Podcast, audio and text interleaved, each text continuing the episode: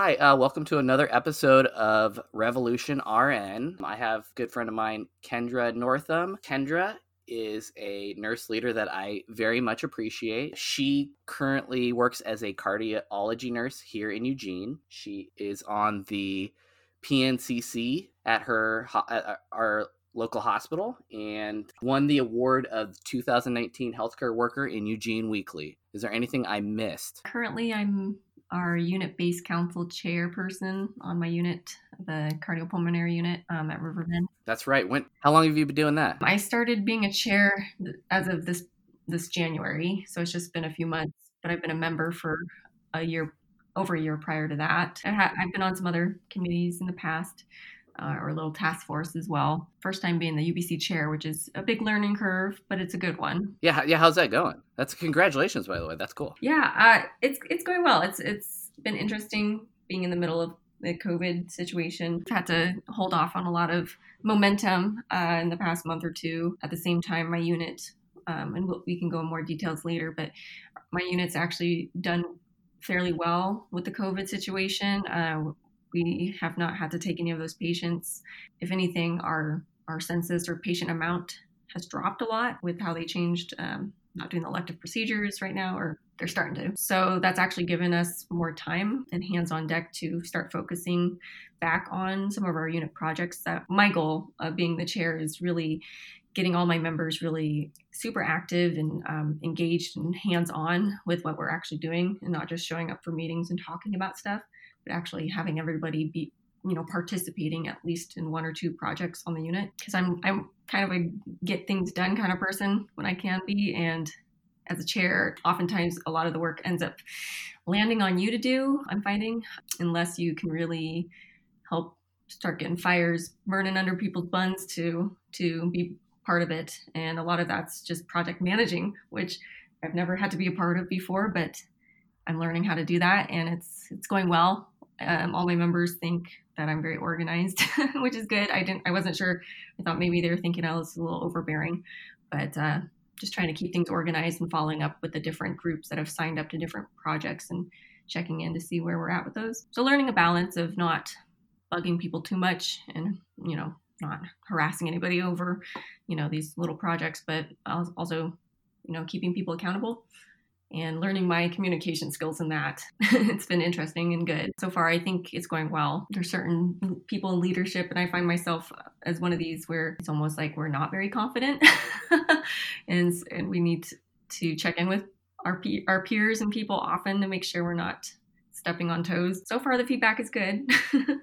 Are you like are you saying like stepping on people's toes like giving them too many extra tasks, additional tasks to do? Yeah, and and maybe just you know, everybody has different communication styles, and I tend to be one where I want to get everybody engaged and on the same page. I will we'll do group texting, we'll do group emails, stuff like that, and I'm sure so far everybody seems to be okay with it, some more than others, but I'm just trying to find that balance of what's too little, what's too much when I'm doing communications like that with my group and finding out one of my things is I'm I tend to be long-winded and circuitous in my communications and i'm trying to learn how to hone that and narrow myself down on emails especially and describing what's what i'm doing what needs to be done who's involved what you know what the project is about and be more concise with my communication. Yeah just little things like that and just feeling other people out and understanding how they communicate best and and being willing to make sure everybody's getting getting that attention that they need differently so if somebody really hates being in group text, I will respect that and contact them independently. If they have certain time frames that they don't want to be flooded with, you know, messages or emails, I'll try and respect that, you know, as long as as I'm aware.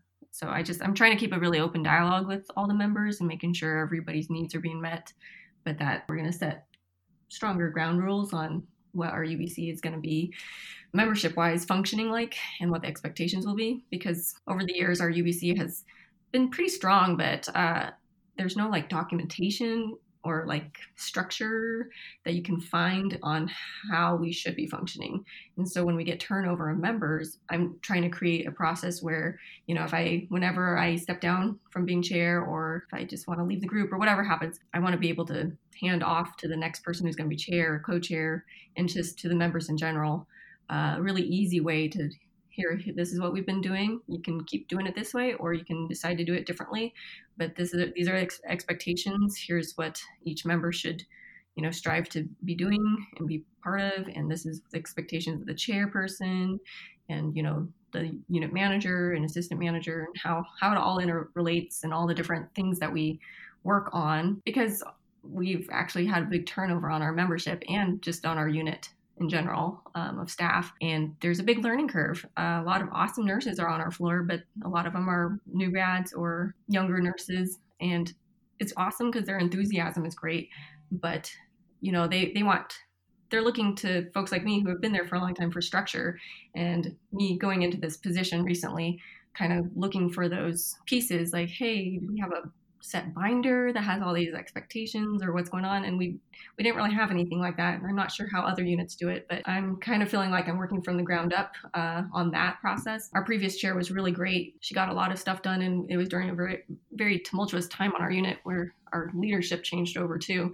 So she did a graceful job in getting us through that but um, as far as like okay now that's moved over now we need to be a functional group again that's what i'm trying to get um, more organized and so far people are, are, appreciating that because we really didn't have very good structure on that. So a lot of things like what are our guidelines that our unit unit's supposed to be doing? is kind of a he said she said thing. Well i think it was this way i think it's that way. And i'm like where is this written down? Do we have any documentation of this? And we didn't. So that's something i've been working really hard on getting you know with our contract language included on each document and having expected times throughout the year that these get reviewed and looked at so that way I can hand it off to the next leader, UBC chair, and be like, this is what we do. Here's the time frames. Let's keep it up.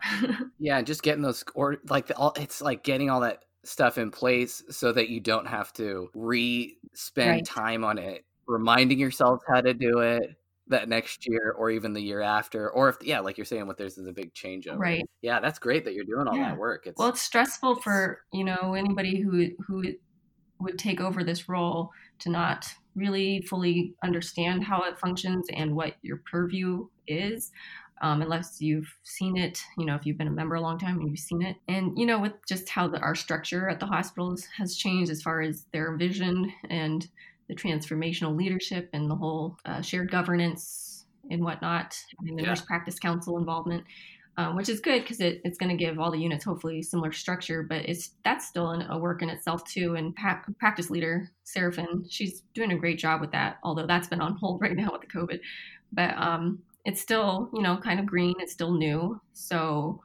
so in the meantime, I've just been trying to keep it organized because I think it's really important for a healthy a unit to stay healthy when you have a healthy, functional, strong unit-based council that the other staff can look to and get answers from and feel supported by. And it keeps people involved and more interested than just showing up to their you know daily shift and leaving we lost a few members recently and within weeks you know two or three weeks i filled those positions right back up with more interested members so it's our unit always stays very active with membership, which is really good. And it's exciting. It's just there's a lot of work that we want to get done.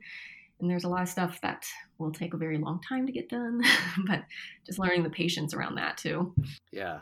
I mean, you're that, yeah, your unit specifically, I just remember that, I mean, it seems like historically they are just always very active in either being in leadership, uh, supporting mm-hmm nurse voice at the hospital whenever we're advocating for you know our self-care right.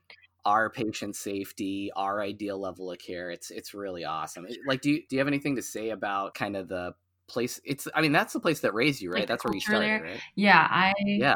so i've been nursing for i'm going on 11 years come september and i started on ohbi 5 the cardiopulmonary unit back in 2009. So I've been there. That's been my home unit since day one.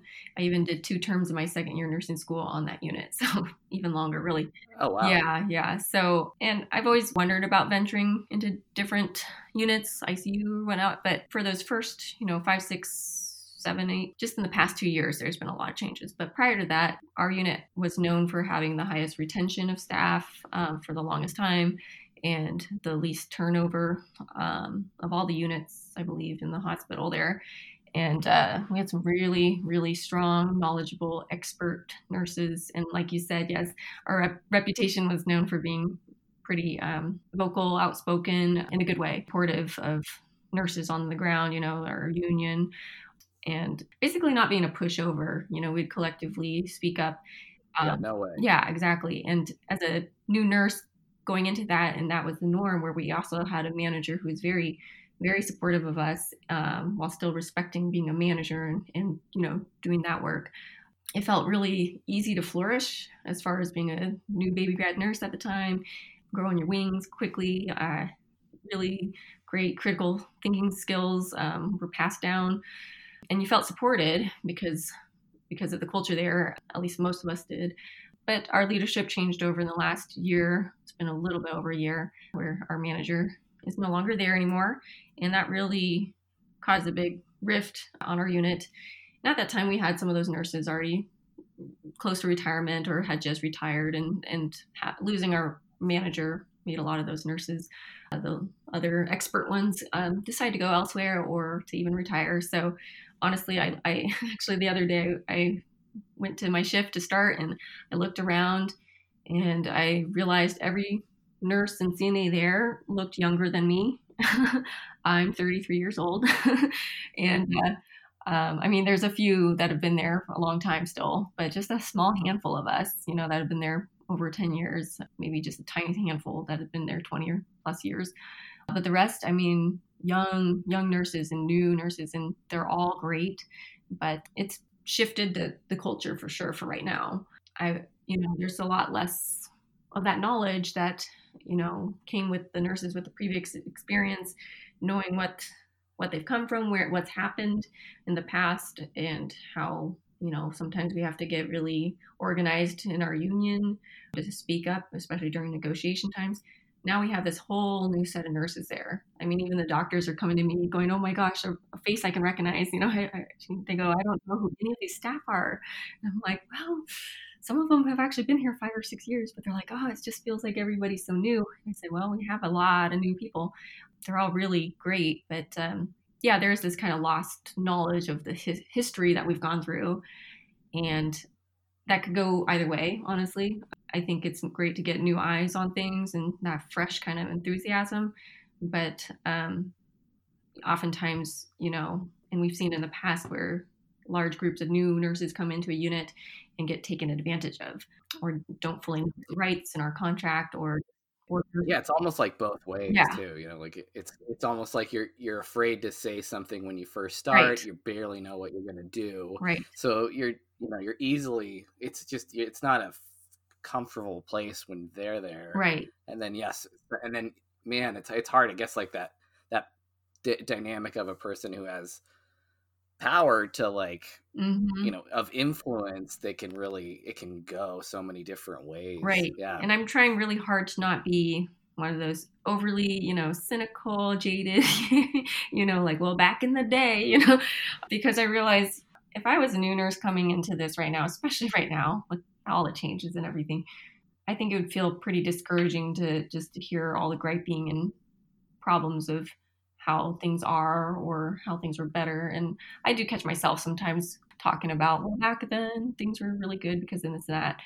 And I'm trying to shift that mentality for myself so I don't burn out so fast and and more trying to verbalize and recognize what is good right now and with the staff that we have right now and how they bring a lot to the table, but also just giving little hints, drops and hints and being available to these members, CNAs and RNs, like, you know, here's something that could potentially happen in the future or if you ever feel like you know some something ominous or bad is occurring or not right just talk to me or i can forward you to our reps or you know the proper channels to make sure that you're not being taken advantage of or that you understand what your rights are. You know just trying to drop little hints like that like because you don't know what you don't know, especially in a new workplace and a new field. And the first thing new nurses are thinking are, you know, just don't kill your patient, do the right things. yeah. But I just every now and then just check in with people and just say, you know, if you're ever feeling any concern of any type or feel like you're burning out for some reason, just come to me, come to the PNCC, come to, you know, our ONA executive team and our reps. If you feel like there's something that is happening that you should you should speak up about you know and not sure if you should go to leadership yet you know so And by leadership, I mean hospital leadership. Yeah. Yeah. And because I don't want to scare off all the new people, but I like them to be aware that that they they shouldn't keep their mouth shut forever. You know that that they have a right to speak up. So I'm just trying to keep that part of our culture still alive on our unit. But again, you know, it, it takes the culture itself. Like if if it becomes a group that they are totally fine with having their contract walked all over in the future, uh, despite some of us speaking up, if if it, it takes a village, you know. so if, if if we have too many people that don't care or don't want to ruffle any feathers, then that's just how it's going to be, you know, until until everybody or the majority can get on board. So, so yeah, when they're compromising compromising their practice, right, then they're they're compromising each other's practice, right. And sometimes it takes a group to finally see, you know, the ball, you know, rolling uh, maybe in the wrong direction for for people to finally speak up as you know collectively. So at this point, nothing is bad on our unit. Um, we have an interim manager who's actually really great. We're, we've been trying to convince her to stay. I, I don't know what's going to happen. I don't know when when her contract is up or if it is anytime soon. But it is it's already feeling like a second secondary devastation to our unit because we we've grown to really like her and we know she can't stay. So so we're just like, okay, what's next? yeah. Well, I guess it's something like I mean, you could I guess you could point out or at least when we work in a place that when a, a new manager comes in, a lot of times we get to interview them, mm-hmm. right? Mm-hmm. Or sometimes at least participate in it in some way. Sometimes the hospital does it. Sometimes uh, our uh, labor gets to do it. Mm-hmm. Sometimes, rarely, right. I guess, right?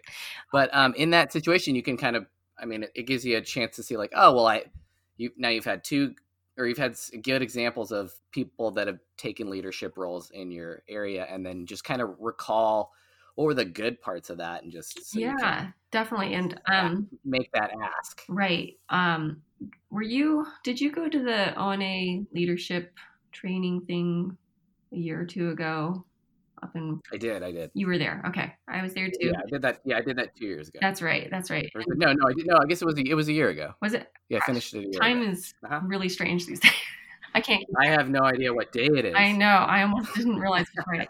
So I actually pulled up um, the four styles of leadership styles that we had talked about at that session, and because I that was the first time I had really heard that before.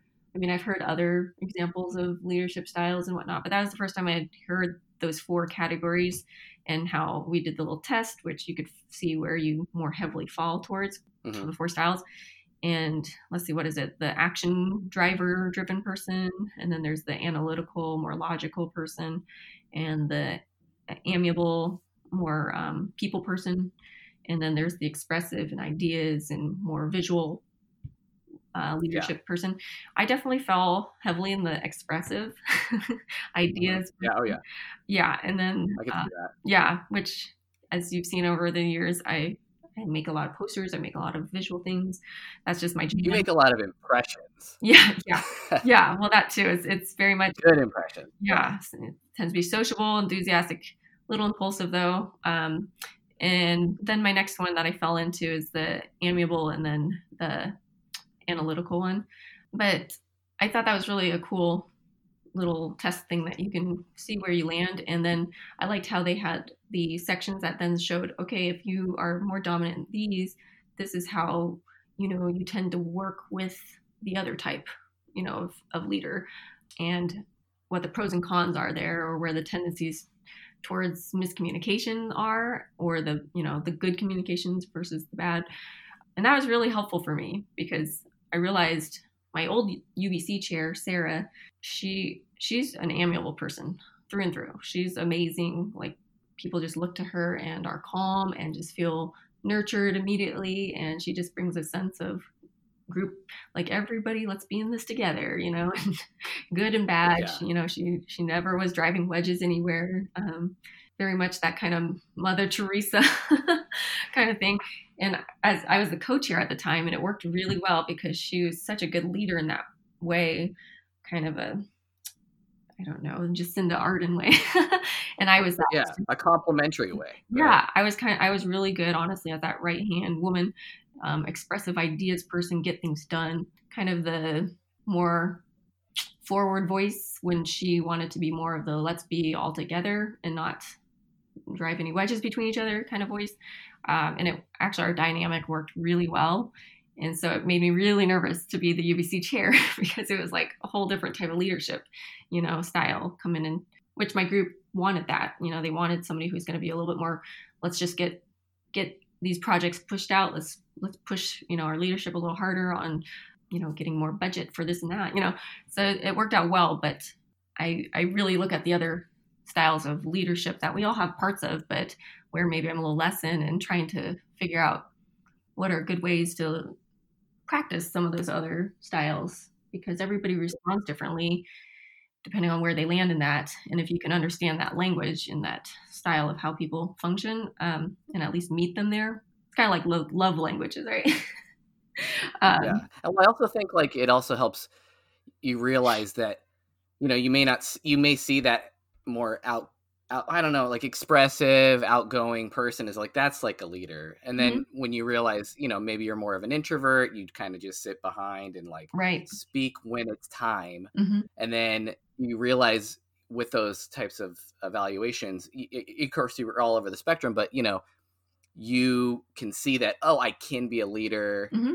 These are my strengths. Yeah. yeah. And then yeah. finding, and then and then when you're in a group like your unit base, it's like oh those people are complementary and we are all leaders yeah. working together yeah and i really like that is realizing everybody will have a more dominant style but they do every style of personality has really great um, components into into leadership and those dynamics that you have to have all of those in order to get this type of stuff done um, and to stay like an active group that's engaged. Because if you just have one leader that's always just one way and it never changes you know and and nobody else gets a voice in it then the other people that don't speak that language or you know understand it they're not going to take that seriously you know they're not going to want to be led by that type of person so it's a big learning curve honestly for me because i tend to just want to get stuff done and think everybody's on board and now really yeah. like not everybody's right on board you have to you have to kind of win people over and get their input, obviously, you know, and, and make sure everybody's needs are being met as best possible. And being heard, yeah. being heard is important. Yeah. Yeah, I think one of the great mess uh, we it was when uh, I took the nurse uh, leadership uh, institute course yeah, through our our professional association and they had this like how do you what the most effective way to lead is to think of that well what what's the thing you're trying to accomplish and ask continuing ask why why why why do you want this thing mm-hmm. and then to get to that like bigger sense of what the purpose of your ask is for mm-hmm. so that way when you're expressing your ask the broader the more general good it's doing mm-hmm. for it it's more inclusive and so when you're expressing your ask for that it reaches more people and then more people are willing to work with you follow you uh, lead with you oh totally and i think it's just so great it was they used the uh the i have a dream speech i thought it was, mm. just uh, such a good that's i mean the best speech out there i swear amazing amazing yeah, yeah. Uh, and i i think that's really important for especially our hospital leadership to understand.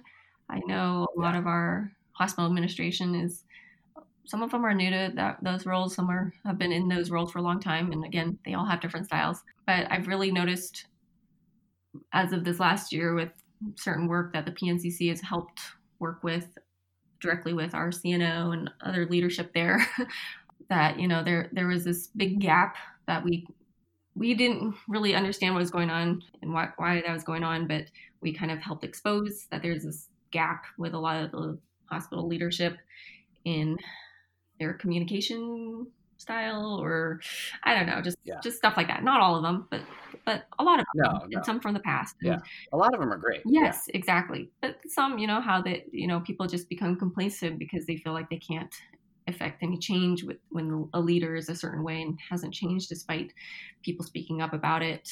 Our CNO is actually yeah. Sometimes I worry. Sometimes I worry about them because like lot, some of them are like, oh yeah, I work sixty hours a week, and right. They they're somehow like taught that they take pride in it, and I'm like, no, you're not taking care of yourself. Right. You're not able to like take the time to reevaluate what you're right what you're doing for yourself, which has been you know important I mean? too. Is um getting you know, not just immediately being angry at, you know, certain leadership styles or leadership, but understanding like, Yeah. oh yeah, they have lives too, and we don't know what's Yeah, going on. people. Yeah, but understanding that if we have a better open dialogue about these things, um, maybe we can be more empathetic towards each other on that that way. But that being said, you know, our CNOs had to really be more available and open to hearing these things from us and understanding where these gaps are. And um, she she was actually having all the leadership folks, including I think down to charge nurses, if they wanted to and were available to go through certain leadership training that had to do with more anti-bullying and, incivility training or anti-incivility training and Yeah. understanding more of these styles of leadership. Yeah, you yeah you saw that. Did you go to that uh, presentation by the Oregon board? Oh yeah, About yeah. bullying? Ruby Jace, Uh, yeah, Yeah. yeah. You want to uh, you want to uh, explain what that was a little bit? for sure. So um, Ruby Jason, she is a that's the first time I had met her and even heard of her, but I would call her like a nurse of all nurses. She came to our hospital. She was invited by Heather Wall, our CNO, to come talk with leadership, plus down to charge nurses, and included some of the staff nurses um, in certain committees, such as the PNCC, which I'm part of, the ONA executive team, and some of those other major councils and committees, to talk about and hear her pre- presentation on uh, bullying, and incivility, and um, how toxic culture in our hospital facilities can happen and why they happen and how to try to get you know nip it in the bud and get rid of those toxic cultures and this stemmed from just a lot of complaints coming forward not just from staff nurses and cnas and other staff but from patients and family members that were were bearing witness to some Oh wow, not great things i mean she mentioned that in her conversation with us um, yeah, wow, I didn't know that. Was yeah that Oh, wow. that it was Yeah.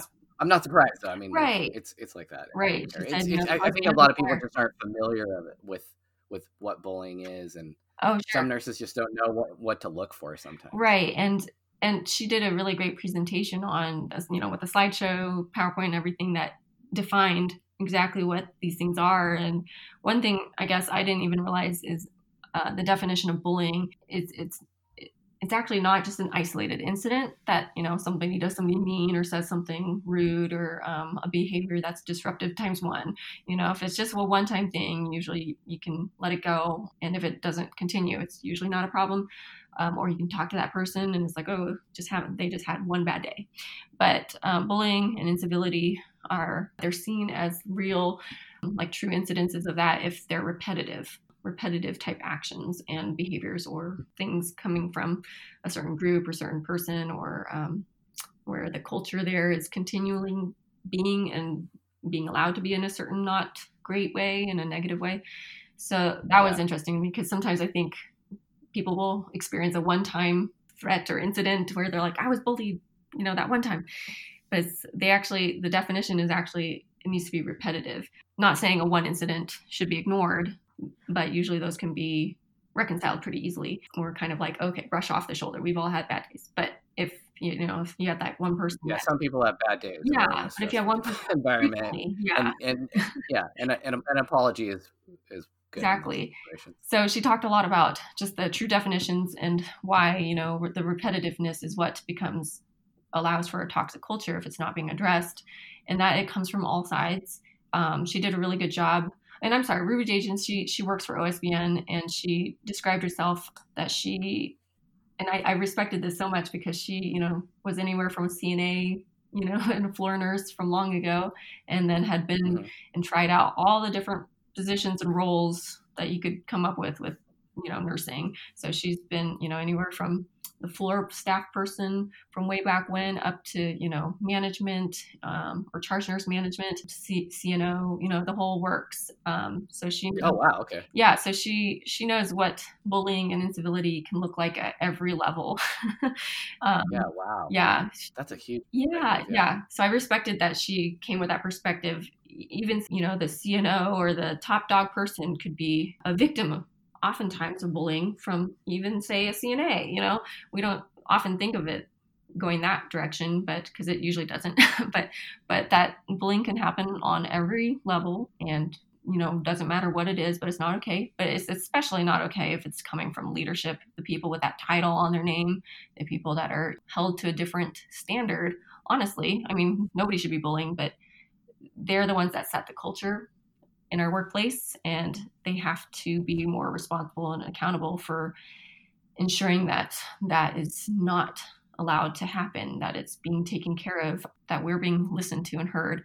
So she she did a really good job presenting both sides of the story and not pointing fingers at any one type of worker or person or anything, but recognizing that our hospital has had some issues with these kinds of things on every level.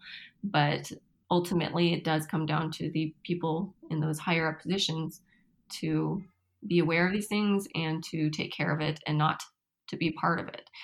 And so, ever since all this has happened and these conversations have been happening, um, I, and it's a little hard right now with the COVID stuff because that's been the main focus. But we were actually prior to prior to that, to March um, or February, we were actually getting some really good momentum from the PNCC and the other groups on working with our CNO and our leadership on different ways that we can make sure that these things are being addressed because our hospital's culture really needed an overhaul. I think with honestly with the COVID stuff going on, it's in a way kind of helped because it's had to open up a lot more.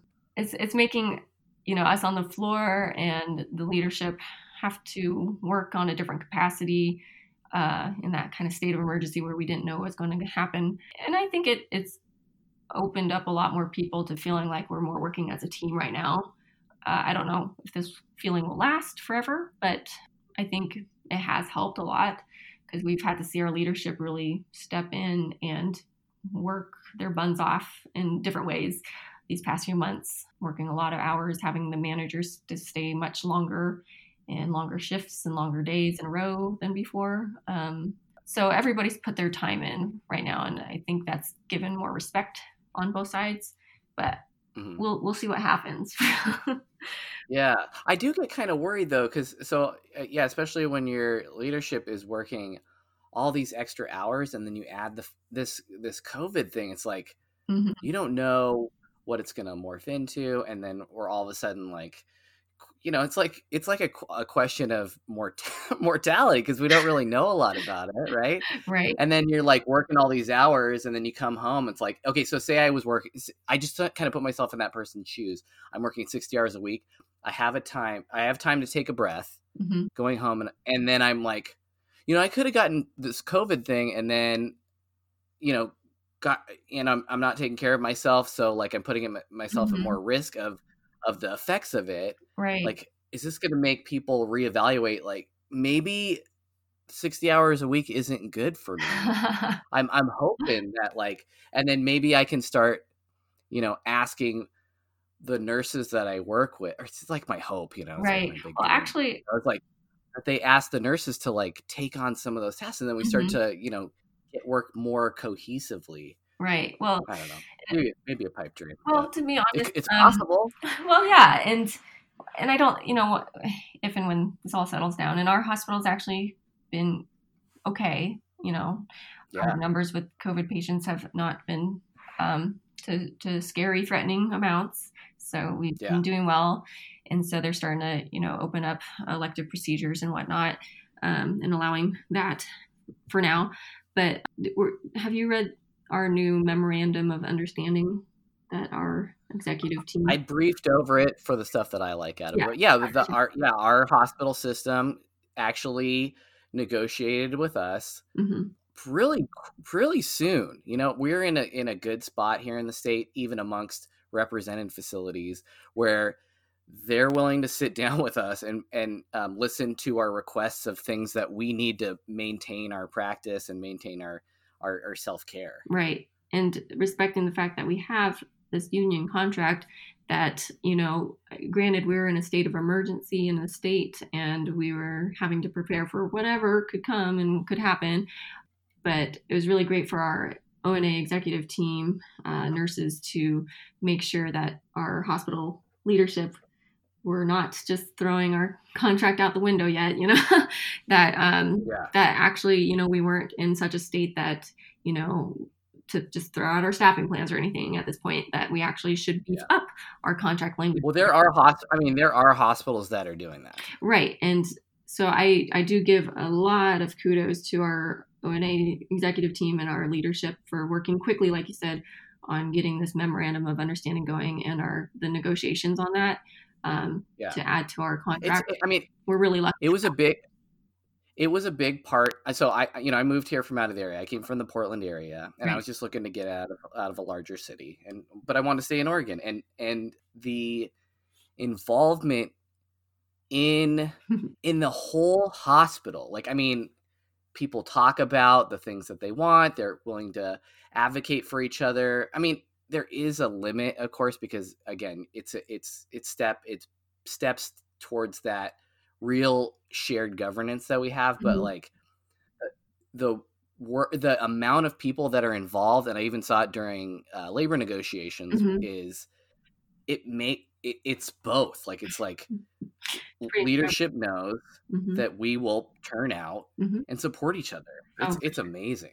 Yeah yeah and i would say you know after our negotiations last year for our current contract and then with this going on the covid and our team going like hey we need better protections it would have looked pretty you know bad um, if our leadership and management didn't respect that you know like after everything yeah. we've gone through and like i just talked about with the you know osbn ruby jason and the incivility bullying um, it would look pretty poor if our leadership uh, poo-pooed that or tried to beat around the bush on that you would have to talk more with the direct ONA executive team on kind of how this went, if they're allowed to talk about that. But but I'm just happy that you know we have this memorandum of understanding that's specific to the COVID situation for our hospital that ensures you know that the medical center is is allowing us see or the RNs at least, and I think it extends to our CNAs and other staff too. At this point, our hospital allowed it for all staff to have like extra emergency um, sick leave on top of our PTO and or our Oregon sick leave. So um, that and they're extending that to the end of this year. So it's not just for the duration of our state of emergency. It's at this point we get to keep it, which is really awesome, and we can use it towards any sickness at this point because they just want to ensure that, like you were talking about, you know, these potential working way overworking, all these people ending up exhausted. They at least are yeah. respecting the fact that we might get sick and we need protection. And I was just reading. And we didn't even know, like, even with the personal protective, where there's like even like whether the protective precautions that we were taking are like appropriate for the thing because it's such a new thing and mm-hmm. it's like oh my god yeah but yeah. our hospital is actually able to get uh, their hands on a lot more PAPRs and the new the, those newer ones the honeywell PAPRs so and granted we at this point i'm going to knock on wood we were not at this point, eh, you know, overtaken by COVID patients. We didn't have a huge surge like what could have happened um, and that we are pre- prepping for. So yeah. we've always been able to hold on to enough PPE at this point, which is great. And the fact that they were able to purchase and get their hands on a lot more PAPRs, I mean, it's it's never going to be enough if we actually have a huge surge, but it's it's more than we started with. And they did their best to get the training out as quick and as daily as possible, being available I feel like I feel like as far as leadership goes on this particular incident incidents, um, I think they did a really good job, um, the best they could. I mean, there at the beginning it seemed a little iffy because there's so many questions about what was proper PPE, were we allowed to wear masks at work if we wanted to, just to protect our patients and our, each other and you know from ourselves. And yeah. there was a little hesitation on that because, and I understand. I think they were worried about what if there's a shortage of PPE at the time, which was just that's just heartbreaking, you know, as a front care, frontline um, healthcare worker yeah. to hear like, scary. well, sorry, too bad, you know, just good luck. Yeah. And I know it wasn't just our hospitals everywhere, but so I think at some point, you know, a few weeks into that, and with our ONA nurses really going, hey, that's not cool, like give us some sort of protection. Our leadership was able to go, okay, we have enough at this point. Let's let's yeah, let's not allow people to be contaminating other people in case they're asymptomatic carriers. So I, I honestly feel like after those first few weeks that this was ramping up, I think our hospital's done a pretty good job keeping things fairly under control. again, I am on a unit where our census dropped so much that a lot of us are getting low census every day. So, to be honest, I've had a lot of days off that I was not Yeah. intending, um, and it's I- been good and bad. I do get I it's like that is like a new concern like that I'm kind of worried about with That is a other new nurses. and, You know, like OR nurses, like operating room nurses Right. and yeah, per diems and cuz the hospitals are like they're like ghost towns right now Right. we've just been we've been preparing for this thing hmm and thankfully I'm, I mean I'm hoping that because we took all the right steps we've avoided this for Right. this season. Right, and I just hope Um, our hospital system doesn't do anything too like decision wise, like too quickly and too, you know, I'm you know, Rush like- back into it yeah, like rush into. Well, also like or try to make up lost ground and expose Mm-hmm. Right. people. Well, I'm Yeah. hoping that they don't just cut a bunch of staff in the moment because we are so Yeah. slow. I mean, that would be really dumb, but um, And then come fall, you get flu and COVID right, again. like come a few months from now. oh no. So I really hope that they do their best to make sure the staff gets to stay, that we get to hold our jobs down. I mean, granted, us in unions, it's always a little, little bit more protection there, but um, we just never know. Yeah. I mean, there's always that potential threat in the back of our minds about, well, what if this is so slowed down, or for now that they have to reorganize and get rid of this section or whatever. Um, I know there's some nurses in the short stay unit and the you know CDU and all these different units that are not feeling great because they're not getting these hours. They're not. Some of these units haven't been open be, for now, and the staff is just not feeling very secure. So Yeah. it's just interesting to figure out what's going to happen. Yeah, it's it, it's like a good. This is just a good example of it's, so important to be engaged, but stay engaged. hmm And if you are in a place that doesn't have the same kind of structure that we have, start to implement those because we're t- this is this is crazy stuff hmm that we're dealing with. Mhm. But my thing is, you know, it's just a matter of time that the doors can open back up somewhat, and um, we're gonna have a lot of sick, like normal sick people, our our usual folks, and people needing their Yeah. surgeries. You know, I I feel like we will see a tidal wave of people come the next few months if this doesn't surge and peak again. So I really hope holds on to as much staff as possible as they financially can right now because I think we're all going to be needed very much and not too far out. So I'm just telling people, Yeah. hold on, you know. Yeah. We're always going to be needed. Yeah. So I'm just, um, I was just reading about the the petition that ONA is supporting for frontline health workers to sign to go to Kate Brown, our governor, to just help ensure um, and push our support for other hospital systems to to work on ensuring that they have similar protections to what our memorandum memorandum of understanding, you know, with our leadership that we've been able to be granted. Apparently, there's a lot of facilities that are not doing that for their workers and not ensuring Yeah, more sick sick paid time and just those protections. So so there is that petition out right now that they need a bunch of signatures for to go towards. Yeah. I think it's really good, especially when we're we have you know we're involved. You know we're all involved, and we're very aware of what our professional organization does, our labor part of the professional organization does, and mm-hmm. to like reach out with those types of measures so so that like you know things get done. they, they know that it, that all the hospitals that are represented work with each other too. We work to support each other. We don't just you know it's it's not just having to stick up for yourself at the hospital it, that you work and your coworkers, but you know we do it for all of each other. right. It's really cool. Yeah, and I was just reading that thing, the news report about our next door neighbor hospital, McKenzie Willamette, the only other acute care hospital system here in this area, that um, the The nurses. for-profit one. Well, yeah, that's true. It's a a different functioning type, but they're still Yeah. unionized and they don't have these same protections that we were able to negotiate at this point, and they're feeling very worried um, because of that. So that just kind of goes to show you this discrepancy um, and why I'm like, oh, you know, thank you to our our hospital leadership for working with us on this and without too much, you know, headache or anything, and our team for pushing for this. And I really hope McKenzie Willamette and other hospitals can be granted similar protections because we're all, you know, that could be you or I working over there, you know, that we're we're in not as great um, shape for for being supported by our the system that we're working for.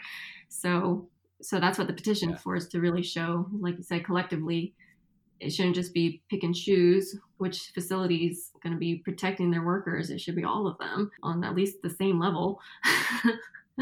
yes. Yeah, because we're all doing the same work and for our communities in the same way as best we can. So I don't know. I, to me, in the end, it'll look it'll it'll be really telling to see which companies and which types of you know places really do their best to work with their workers versus not. I know there's always financial component. There's always financial component, but like you said, there are for-profit groups. I don't know what's going on. I don't know. yeah, but I have no idea. I just don't get that at all. Right, but um, you know, I and one thing I try to teach all the new hire nurses at the little new caregiver uh, orientation piece I do um, about ONA is is really that's right. Yeah, yeah. So I do that with all the new RN hires on that are in the bargaining units. Yeah, you yeah you get a half an hour to go explain mm-hmm. why it's important to be uh, represented. Yeah, and I get them signed up since it's a, a part of our condition of employment at Sacred Heart. Yeah. But um, I do try to stress that uh, being part of ONA and ONA on, on a whole has a really strong political presence. Uh, if you're interested in that stuff at all, you know, going to lobby day two years ago was really eye opening for me to see all these really amazing nurses come together throughout the state and be able to talk to our local legislators about really important you know laws that we want to see happen or bills to be pushed through uh, that relate to our community and public health and you know access to healthcare and all that stuff and it was just amazing to me because i didn't realize like wow we have they take us seriously. They take nurses very seriously, especially when we're in a big group.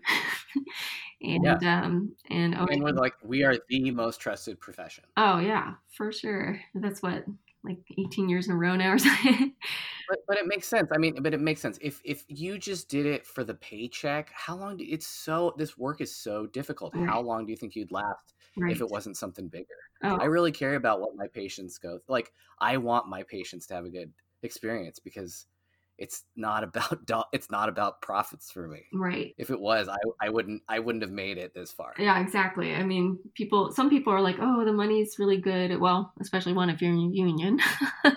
Because yeah, you've negotiated you're, you're earning it though. right you earn it you earn it. And i feel like there's yeah. many other types of work out there that you can make similar money if not even more and not deal with this level of potential emotional and psychological stress that we go through, and even physical.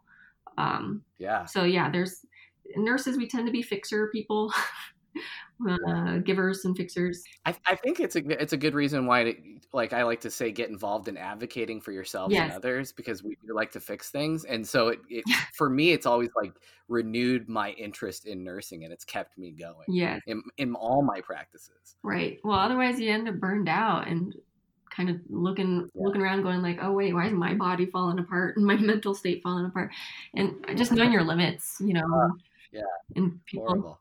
people ask me you know because i'm per diem i've been per diem for a long time so it waxes and wanes on how much i'm working but um i like it that way because when i know i've hit that kind of burnout starting to go towards burnout level i know i can rein it back as much as i want and i know not everybody's in a position to do that but um, it works well for me and to be able to be uh, involved with all these extra, you know, councils, committees, the ONA stuff on the side. Being per diem has really allowed me to to focus on those things more than maybe somebody who's working full time, same hours every week. Yeah. You know, I can. And it's something we should just be advocating. I mean, I feel like everybody working should be advocating for that in whatever their profession mm-hmm, is. Mm-hmm. And so it's nice that you have that experience where you're like, well, I, I really understand the benefits on what that does for you right. to have that. Well and I, I don't know if maybe you're similar but i'm i'm the type of person who i can go 150% full speed ahead and i often do that and then i do kind of burn myself on both ends. That's just how i've always functioned. Even as a kid my mom would always have to take me aside and go kendra you're burning both ends of your candle and i wouldn't understand what she meant. I'd be like no i'm not and i'd be staying up all night working on a project for school you know just just total weirdo perfectionist. Um, for whatever reason.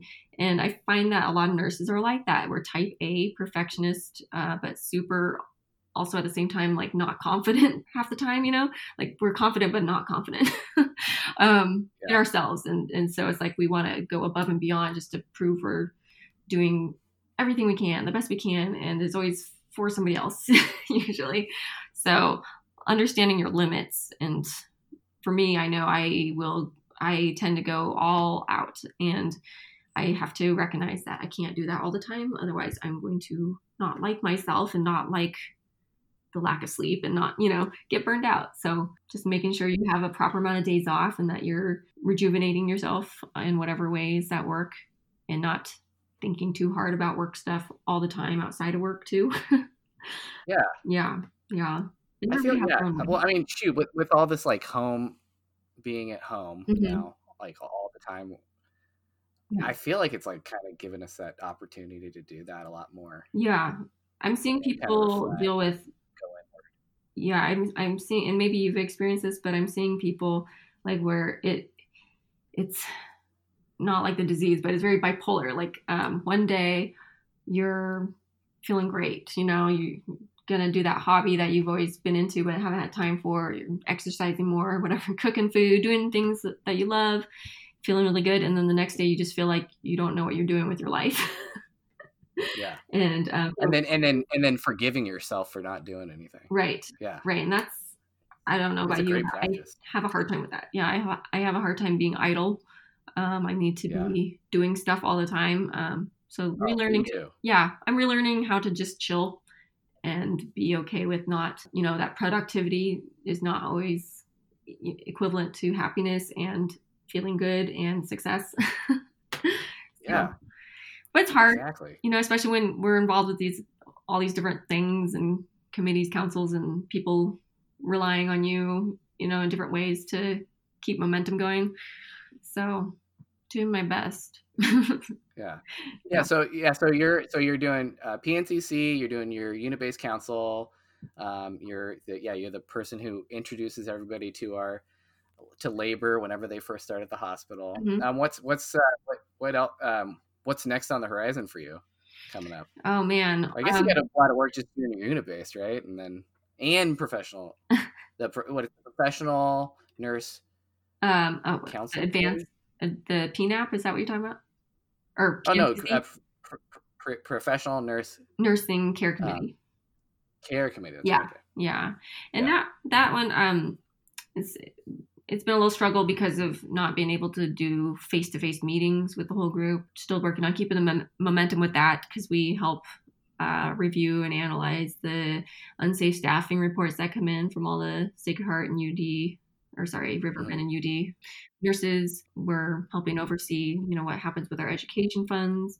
And again, we were part of that work with the bullying and incivility and uh, trying to, we're, we're looking into a new kind of uh, thing that we want to we would like to see implemented in the future, kind of like a safety stop, but called a practice pause. Again, that's not happening yet. We're trying to still build some research around that, although there's not a whole lot out there, but what that would entail because we have safety stops, but we wanted something that more can address things that happen during shifts or during work time where nurses feel like their license is on the line potentially because of the okay. situation or um, being asked to do something or being told to do something in a way or not being having the protections including just having available policy and protocol you know available for us that's updated yes. on on our SharePoint site, you know, stuff like that, like where somebody could call a practice pause and have that addressed in the moment. Oh, that's great. That'd be so, so good for safety.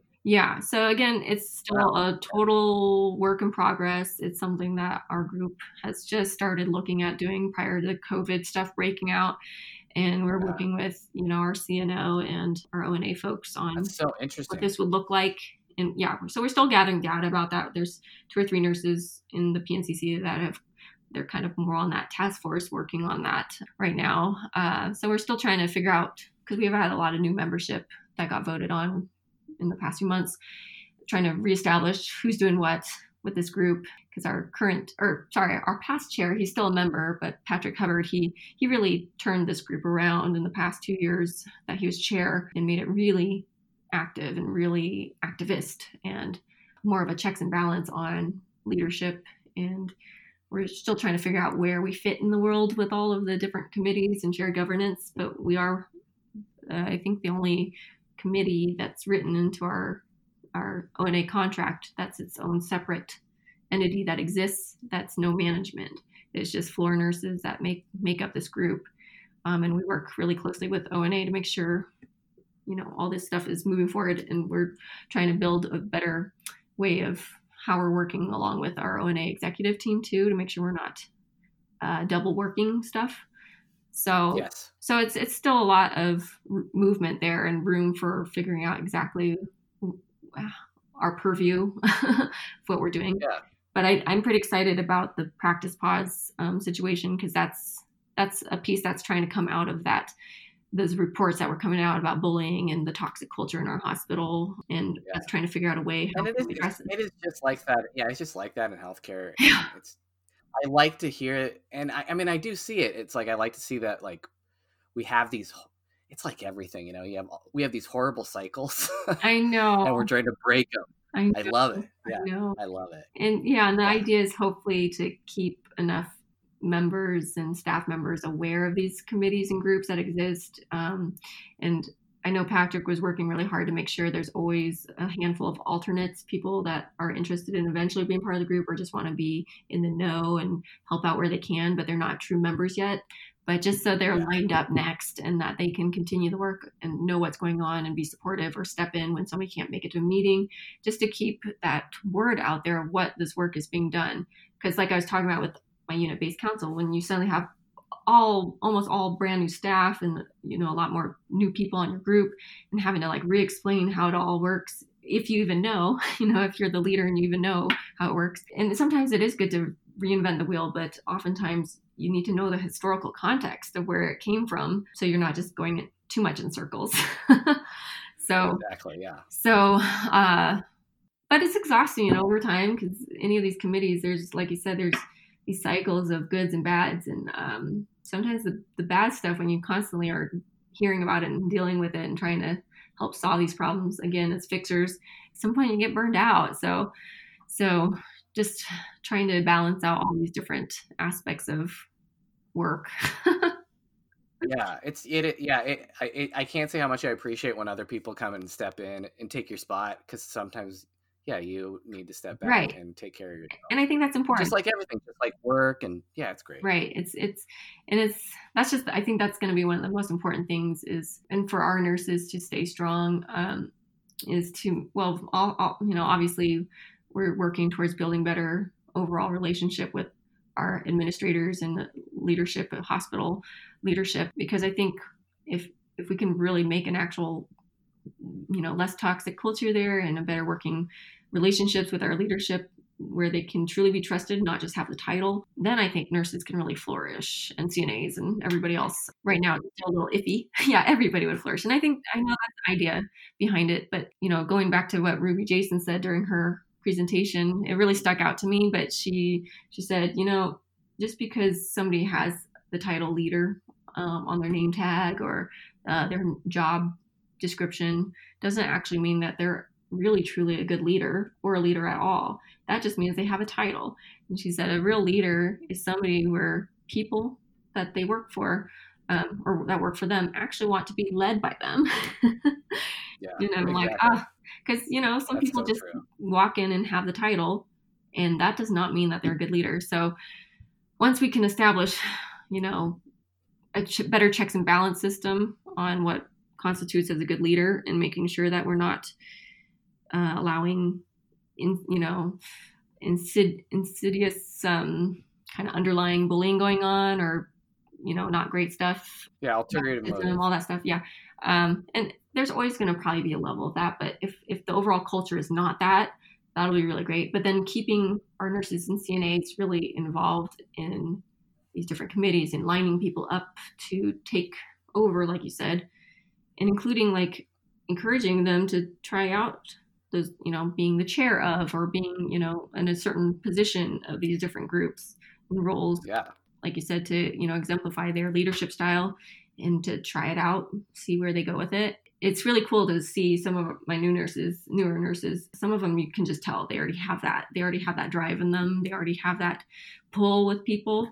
And to to have them step into those positions is really cool. And then to try and find the ones that maybe aren't so obvious even and just kind of bringing them yeah in. just try it out Yeah, and encouraging them to try it out and to there's expand beyond. tons of people out there who who want to encourage you to to they want there's there's plenty of people who will encourage you and you know give you guidance along the way Right, right, and and that's I think it's really cool. But it's it's good to just know your limits too, and not to just do a bunch of stuff and keep going at something that maybe you're not truly impassioned by anymore, just because everybody else wants you to. I, I'm finding that with some people that are in council or committees, leadership, where uh, they're good at it, but you can tell when they're getting burned out. And I think it's important that we we protect you know people in those roles. Yeah, you can tell. advocate for them to, to take a break Yeah, yeah, definitely. Yeah. And, and it is you're like well get we got you Right. yeah it's good to have term limits uh, you know honestly like maybe not just every year but maybe at least every two years for certain things um, to ensure that people aren't getting burned out too and, and to give other people a chance you know? So so i don't know what's next for me though. Honestly i i just want to keep doing this type of work. Uh, i feel like there's still so much that i don't understand that i don't know. And every day i learn something new as far as yeah. you know my own leadership style um, the different things going on in our hospital and ona so but Well, I'm ex- I'm always excited to hear about what you're doing. Yeah, I don't want to take up too much more of your time. yeah no worries Uh, do appreciate you sitting with me. I'd like to do it again sometime yeah for sure. down the line for But- sure yeah, and because yeah, I mean, I just you, you know you just you've done, and there's still there's other instances that uh, of things that I've seen you do and accomplished, and you're just a really great person to be around. You get people fired up. I mean, from from top down, I'm, I'm you know, like, uh, I, I people ask questions about you in all levels of, in all like peers and all in all areas of leadership and nursing. So yeah I well really uh, appreciate all you do, thank you and I'm so glad to uh, that I got to kind of share, you know, who you are, and I just, I just like hope it, it inspires people who see them like something about you and themselves. i hope so too because i never see myself that way but whatever works for people you know and i Yeah. it would be awesome actually for somebody to turn this around and interview you sometime because you on the same level you've been really involved with all sorts of really neat things too and leadership and and it'd be cool to hear about your background as well someday yeah. Well, yeah. Maybe, maybe if you do, if we do this again, you can do that to me. yeah right right get a panel interviewing cool. you well thanks for Well, thanks again. We'll, yeah, we'll keep mm. it. We'll, I'll, I'll check in with you from time to time and see if we want to do this again. And yeah, I just thank you so much for your time. yeah thanks paul this has been awesome Yeah, you're the best.